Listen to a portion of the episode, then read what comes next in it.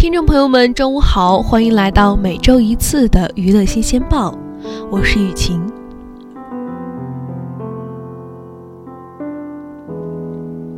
近日，在江西上饶发生了一件恶性事件。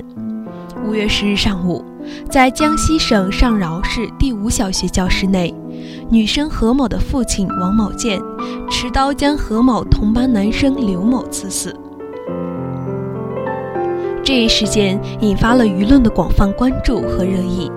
值得警惕的是，这一事件中某些舆论走向有点不尽人意。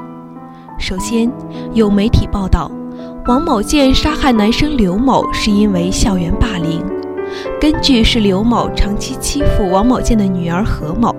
其实，到目前为止，警方的公开通报是双方发生纠纷。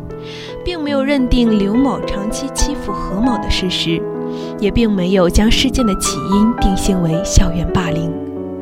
实际上，校园霸凌的概念并不等同于所谓的欺负，两者有着科学严格的界定。儿童之间一般性的打闹冲突与校园霸凌有着本质的区别。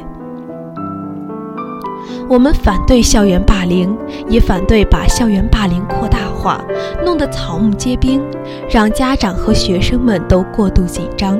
其次，由于一些人认定这是一起校园霸凌案，所以就产生了强烈的代入感，进而开始美化王某建的杀人行为。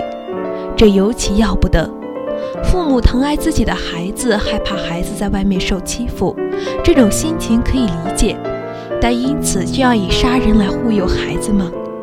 且不说法治国家、法治社会，杀人必然会受到法律的严惩。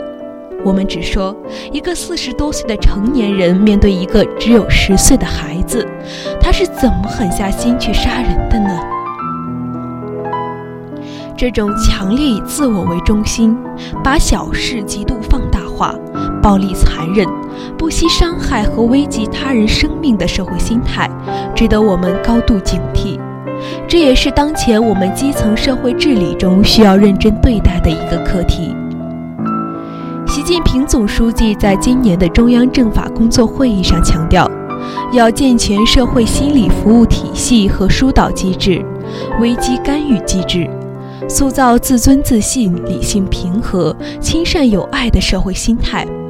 建设良好的社会心态是一项复杂的系统性工程，需要执法的司法机关通过良好的执法和案例宣导来弘扬社会主义核心价值观，同时也需要正确的舆论导向，引导社会的理性与良知。